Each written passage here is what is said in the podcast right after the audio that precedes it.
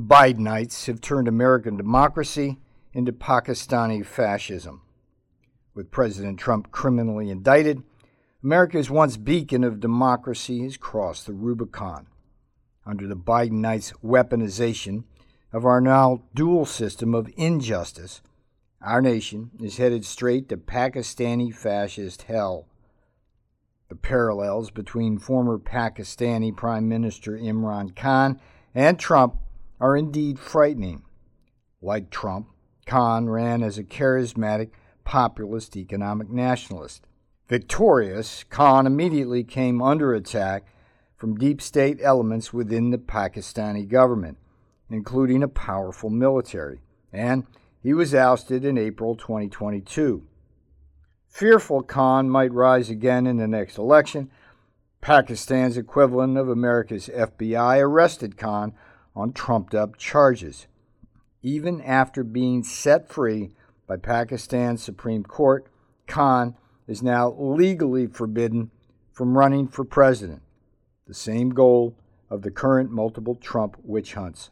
These frontal assaults on democracy from the left belie an all too familiar global pattern. Jair Bolsonaro, the Trump of Brazil, lost what many believe was a rigged 2022 presidential election to the socialist Lula da Silva. Today, Bolsonaro is facing bogus charges that, if found guilty, would rule him ineligible from running in the next two presidential elections. Sound familiar? That Trump is the clear victim of the Bidenites' weaponized dual system of injustice should be obvious. Here, the tell in Attorney General Merrick Garland's and Special Counsel Jack Smith's con game is that former Vice Presidents Joe Biden and Mike Pence were caught red handed with classified documents. Unlike President Trump, neither had the right to declassify them. Yet neither of these prima facie guilty politicians are being prosecuted, only the innocent Trump. As egregious, Hunter Biden has yet to be indicted for what his own laptop indicates are crimes ranging from illegal gun and drug use to unlawful foreign lobbying and outright treason in his dealings with Communist China.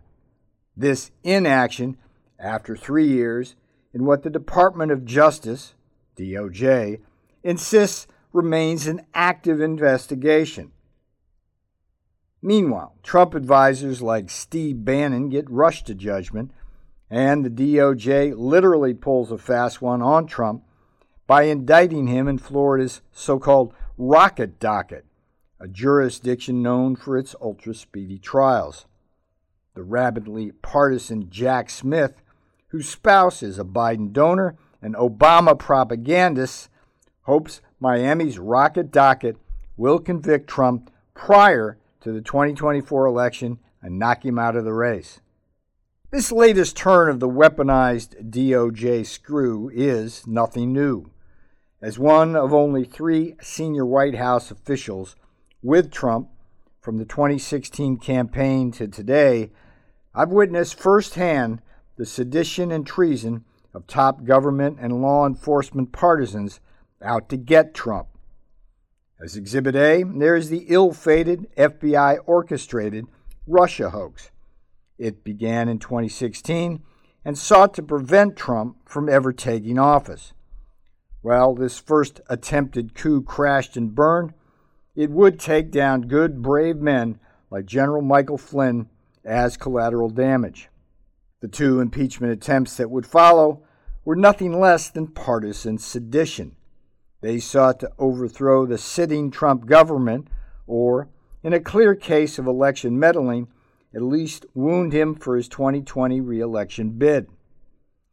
Never Trump elements within the DOJ and FBI were also instrumental in suppressing the Hunter Biden laptop story and promoting the falsehood of Russian disinformation, including both FBI Director Chris Wray and, most notoriously, Trump's rhino AG Bill Barr, now out on Fox News trashing Trump.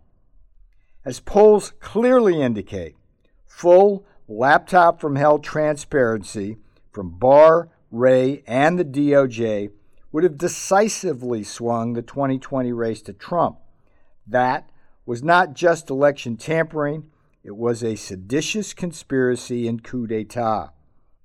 It's not just Trump at risk, but all those who loyally served in the Trump White House. At that White House, I helped save shipyards and tank plants and create hundreds of thousands of good paying manufacturing and defense jobs. During the pandemic, I likewise helped save tens of thousands of American lives through the timely provision of ventilators, personal protective equipment, and therapeutics.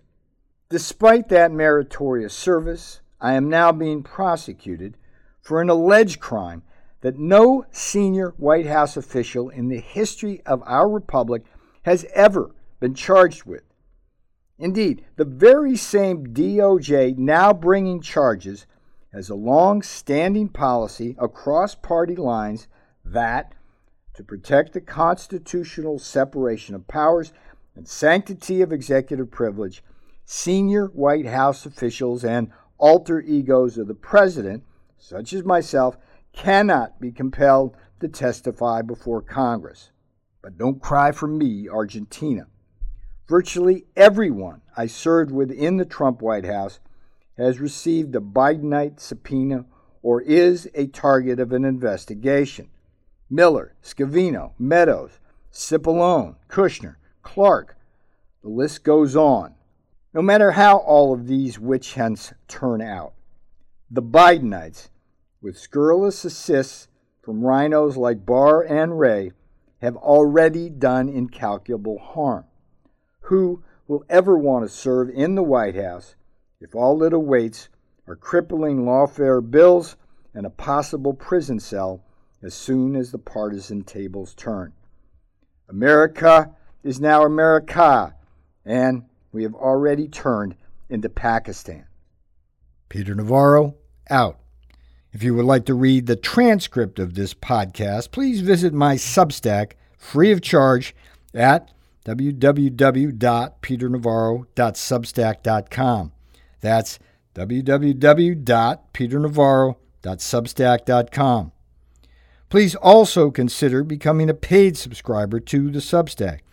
Your support helps fund my legal defense against the Biden regime and weaponized FBI that have already put me in leg irons and want to put me in prison. That's www.peternavarro.substack.com. Thanks for listening, and thanks for your support.